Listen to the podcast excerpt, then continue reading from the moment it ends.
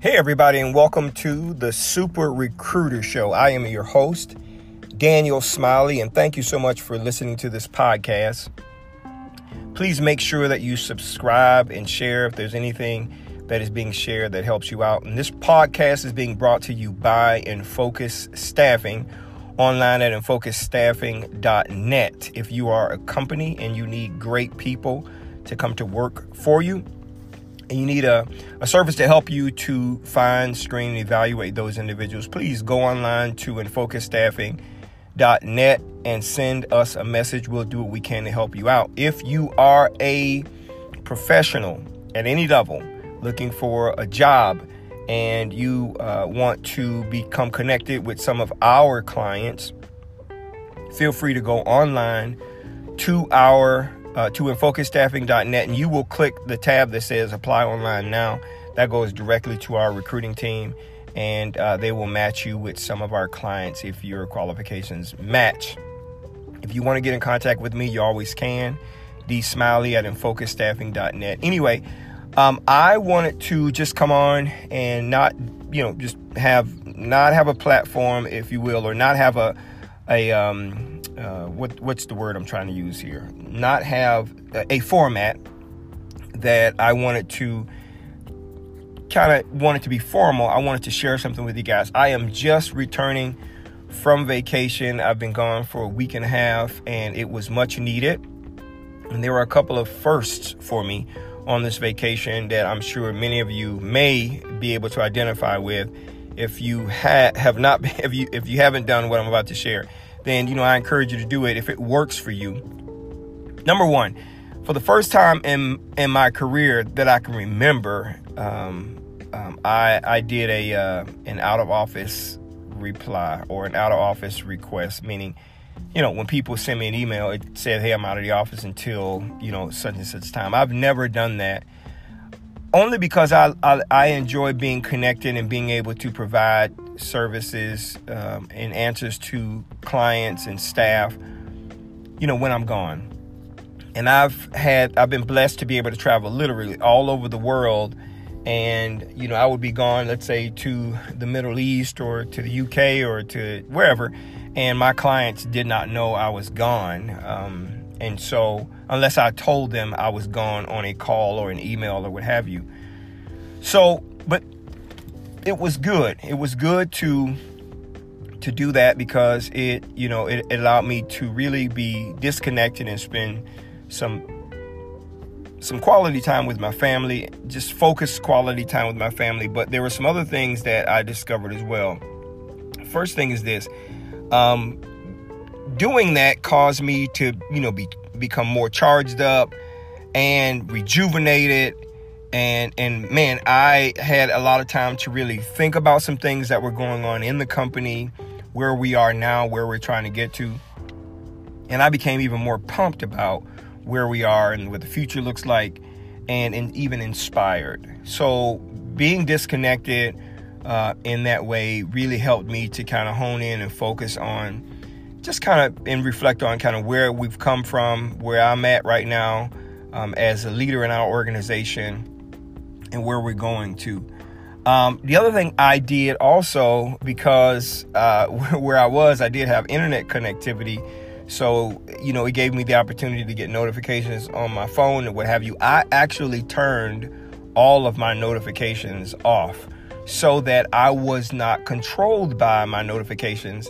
And you, may uh, want to have your notifications on, that's fine. But here's something I've discovered that for years I have been controlled by these notifications, meaning, you know, when that notification hit, you know, it caused me to take a look at my phone or what have you. Well, I purposely turned them off and decided that going forward, I am going to control what I what I take a look at so I'm keeping my notifications off.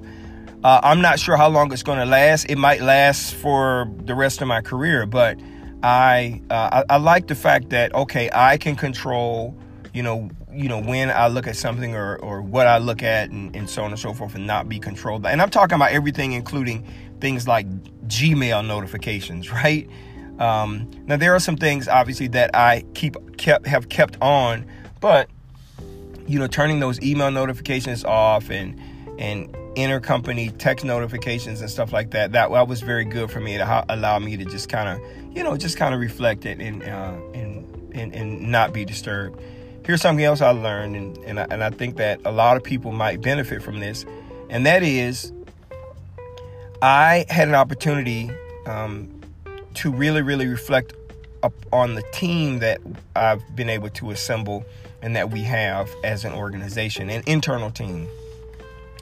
And uh, th- there's something that I discovered. We are limited by by two things, I believe, in our in our professional life.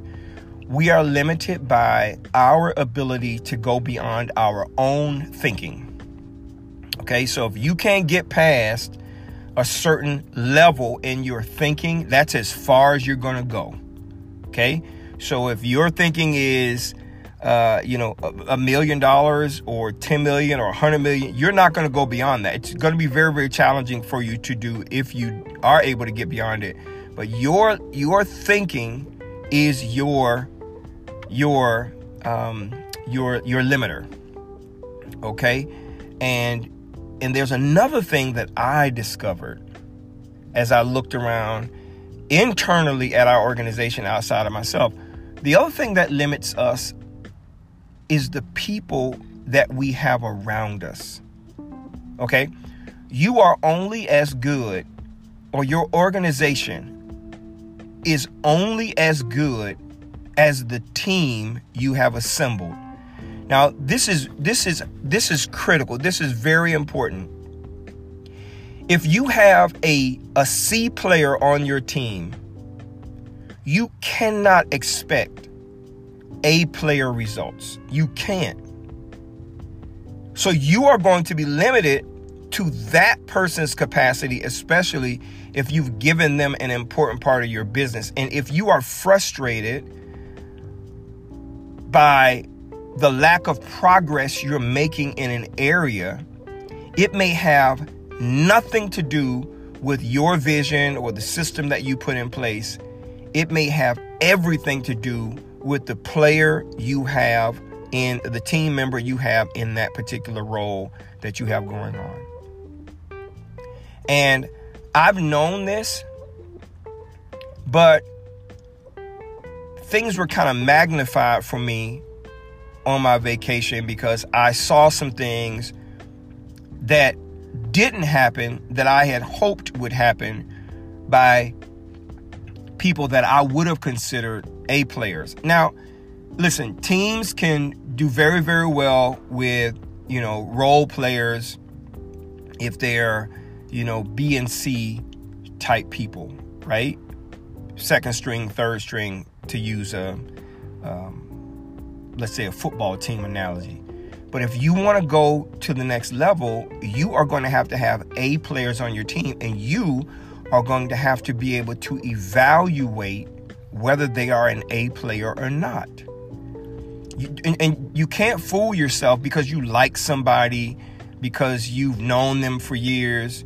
Results are the only thing that matter. That's it. Tom Brady wins football games for a reason. People thought, based on his his uh, makeup in the beginning of his career that he may be a, you know, a B or C guy. But Tom proved, based on his work ethic, his smarts, his whatever whatever he has as his makeup, he proved that he's an A player. And there are people in let's say the football game, even in the business world, that you think are A players, you give them the starting role, and they are grossly underperforming to the standard of, let's say, an A player. And that's what I discovered. So I have to really, really take a look at my organization and say, okay, who do I have where? Where do I need to make changes? Where do I need to add people? I mean, I want, I only want A players on my team. There are going to be some people uh, that are on their team that may be role players. They may be an A player to that that coach or that manager, if you will, of that particular department. But I want A players, and that is something that I really, really, I mean, you know, ha- having having been in business for as long as I have, you you you may think, okay, well, that's something that that should have always been known, but it's not, right? I only want A players. I don't want B. I don't want C. I definitely do not want D players. I want top notch people to execute and make things happen. That's the only way you are going to get to the next level in your business. So I want you to think about it. Look around at your team. Look around at at even maybe some of the things that you're doing. Are you an A player in a particular area in your company?